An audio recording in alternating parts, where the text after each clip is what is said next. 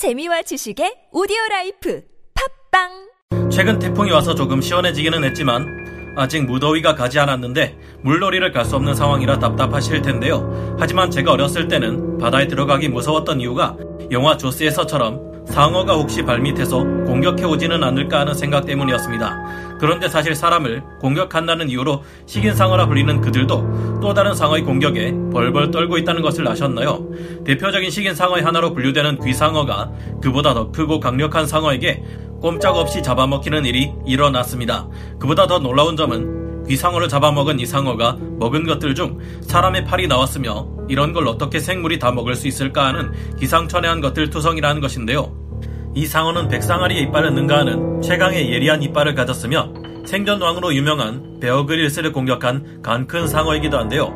지금부터 이 기괴한 상어의 이모저모에 대해서 자세히 파헤쳐보는 시간을 가지겠습니다. 전문가는 아니지만 해당 분야의 정보를 조사 정리했습니다. 본의 아니게 틀린 부분이 있을 수 있다는 점 양해해 주시면 감사하겠습니다. 최강의 이빨을 가진 상어는 무엇일까요? 오늘 살펴볼 이 상어는 독특한 이빨 형태를 가지고 있습니다.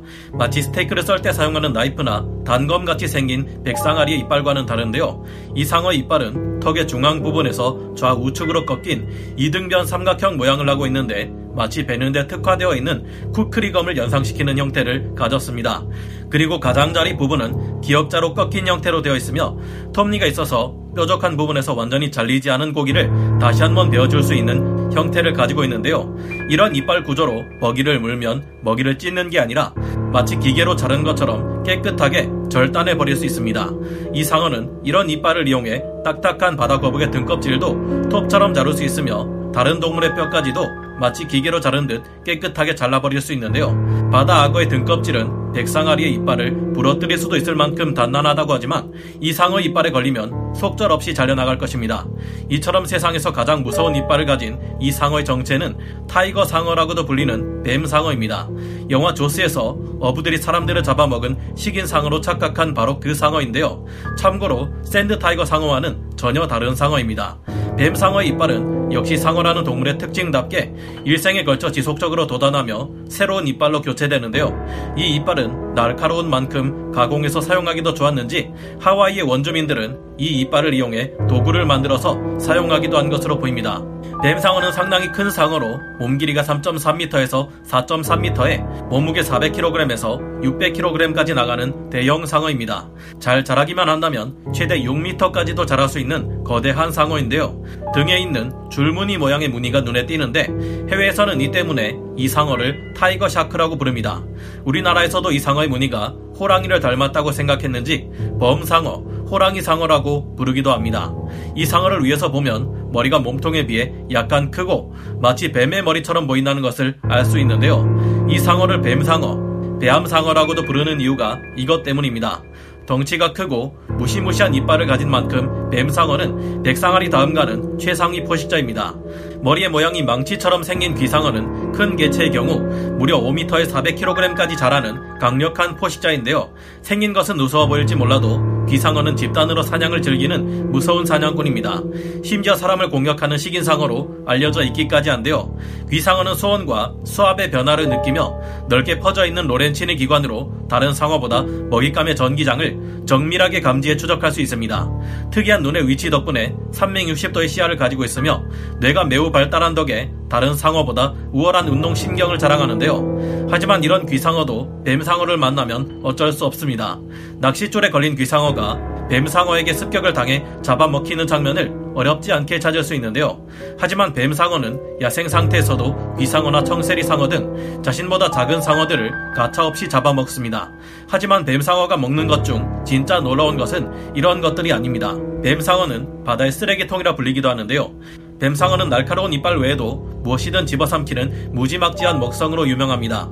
어릴 때는 주로 생선을 먹고 자라면 주로 해양 포유류를 주식으로 삼는 까다로운 식성의 백상아리와는 전혀 다른 것이 뱀상어인데요. 상어 중에서도 굉장히 독보적인 식탐을 자랑하는 뱀상어는 저런 걸 도대체 생물이 소화시킬 수가 있을까 하는 온갖 것들을 집어삼킵니다. 뱀상어의 뱃속에서 발견된 것들은 다음과 같은 것들이 있는데요. 거북이 등껍질, 북극곰의 사체, 말의 머리, 사슴의 뿔, 새끼 돌고래, 알바트로스 같은 정상적인 먹이도 있습니다. 하지만 드럼통, 탄약, 닭이 가득 들어있는 닭장, 맥주캔, 자동차 번호판, 사람의 신발 9개, 철사 한 묶음, 아프리카제 국 같은 것들도 있는데요. 이런 것들을 먹는 탓에 바다의 쓰레기통이라는 별명을 가지고 있습니다. 그런데 이런 것들을 먹으면 도대체 소화가 되기는 되는 걸까요? 이를 알아보기 위해 상어의 소화 과정을 살펴보면 굉장히 독특한 구조를 발견할 수 있습니다. 상어의 위장에서는 매우 강한 산과 효소가 분비되어 음식물을 걸쭉한 죽으로 만듭니다. 이때 뼈나 거북이 등껍질 같은 위장에서 분해되지 않은 딱딱한 음식들은 토해냅니다. 토해내기 쉽지 않은 형태를 가진 것도 있지만 이럴 때 상어는 위장을 뒤집어 꺼내는 방식으로 소화할 수 없는 것을 토해내는데요. 반면 소화된 음식물은 창자로 갑니다. 소장의 마지막 부위에 해당하는 회장을 보면 독특한 나선판 구조를 발견할 수 있는데요. 뱅글뱅글 돌면서 계속 내려가는 회전 계단과도 같은 방식입니다. 볼테 나선 구조를 생각하면 비슷합니다. 이 같은 나선판 구조는 상어의 회장에 음식물이 오래 머물 수 있도록 해주는데요. 여기서 위장과 창자 사이의 통로인 유문판은 좁기 때문에 묽은 죽 같은 형태가 아니면 지나갈 수 없습니다. 이곳을 지나간 음식물에서 영양분은 창자에서 흡수되는데요. 상어의 창자는 짧지만 나선판 구조 덕분에 소화시킬 수 있는 음식을 회장에 오랫동안 머무르게 합니다. 상어들이 범고래들과는 달리 어째 덩치에 비해 그다지 많은 먹이를 먹지 않는 것은 이 때문인데요. 소화 과정을 모두 마친 후에는 우리가 화장실 변기에 사는 것과 똑같은 행동을 하게 됩니다. 뱀상어는 식인 상어라는 별명과 함께 바다의 강아지라는 상맞는 별명을 가지고 있기도 합니다. 뱀상어는 가끔씩 사람을 공격해 사고를 내는 상어로 알려져 있습니다. 하지만 성격이 흉폭할 것이라는 사람들의 생각과는 달리 의외로 뱀상어는 잠수부를 만나면 굉장히 온순한 성격을 보입니다. 미끼로 장난을 치는 잠수부와 촬영진을 공격하지 않았음은 물론 강아지처럼 쓰담쓰담 만져주면 이것을 즐기는 것처럼 보이기도 합니다. 사실 뱀상어의 뱃속에서 사람의 팔이 나왔던 shark arm 사건도 진짜 범인은 상어가 아닌 사람이었다고 합니다. 그 이유가 확실한 것은 아니지만 사실 상어들이 인간을 공격하는 것은 먹이로 인식해서가 아니라고 합니다. 사람에 대한 상어의 공격이 일어난 것 중 많은 경우가 시야를 확보하기 어려운 흐린 물 속에서 이루어졌는데요. 상어가 앞에 있는 것을 사람이라 인식한다면 코앞에 있다고 해도 공격은 잘 하지 않는 편이라고 합니다. 그래도 뱀상어와 같은 상어는 매우 크고 위험하기 때문에 절대 이들을 먼저 자극하지 말고 먹이를 주는 것도 몸에 상처가 난 상태에서는 하지 않는 것이 좋겠습니다. 물론 상어들은 고의로 사람을 먹이로 인식해 공격하지 않지만 호주에서는 갈수록 백상아리들이 서핑하는 사람들을 습격해 문제가 되고 있습니다. 마블 영화들에서 토르로 활약하고 있는 배우 크리스 헴스워스도 이런 문제점을 인식하고 내셔널 지오그래픽의 샤크페스트 2021에 출연해 이 문제점에 대한 해결책을 찾을 것이라 하는데요. 우리 바다 생태계의 다양성을 지키기 위해서 정점 포식자들인 상어들을 존경하는 것이 필요하다. 하지만 동시에 우리는 스스로 상어로부터 몸을 지키는 법을 배우지 않으면 안 된다는 그의 말에 저 또한 공감합니다. 여러분은 어떠신가요? 오늘 동물 돋보기 여기서 마치고요. 다음 시간에 다시 돌아오겠습니다. 감사합니다.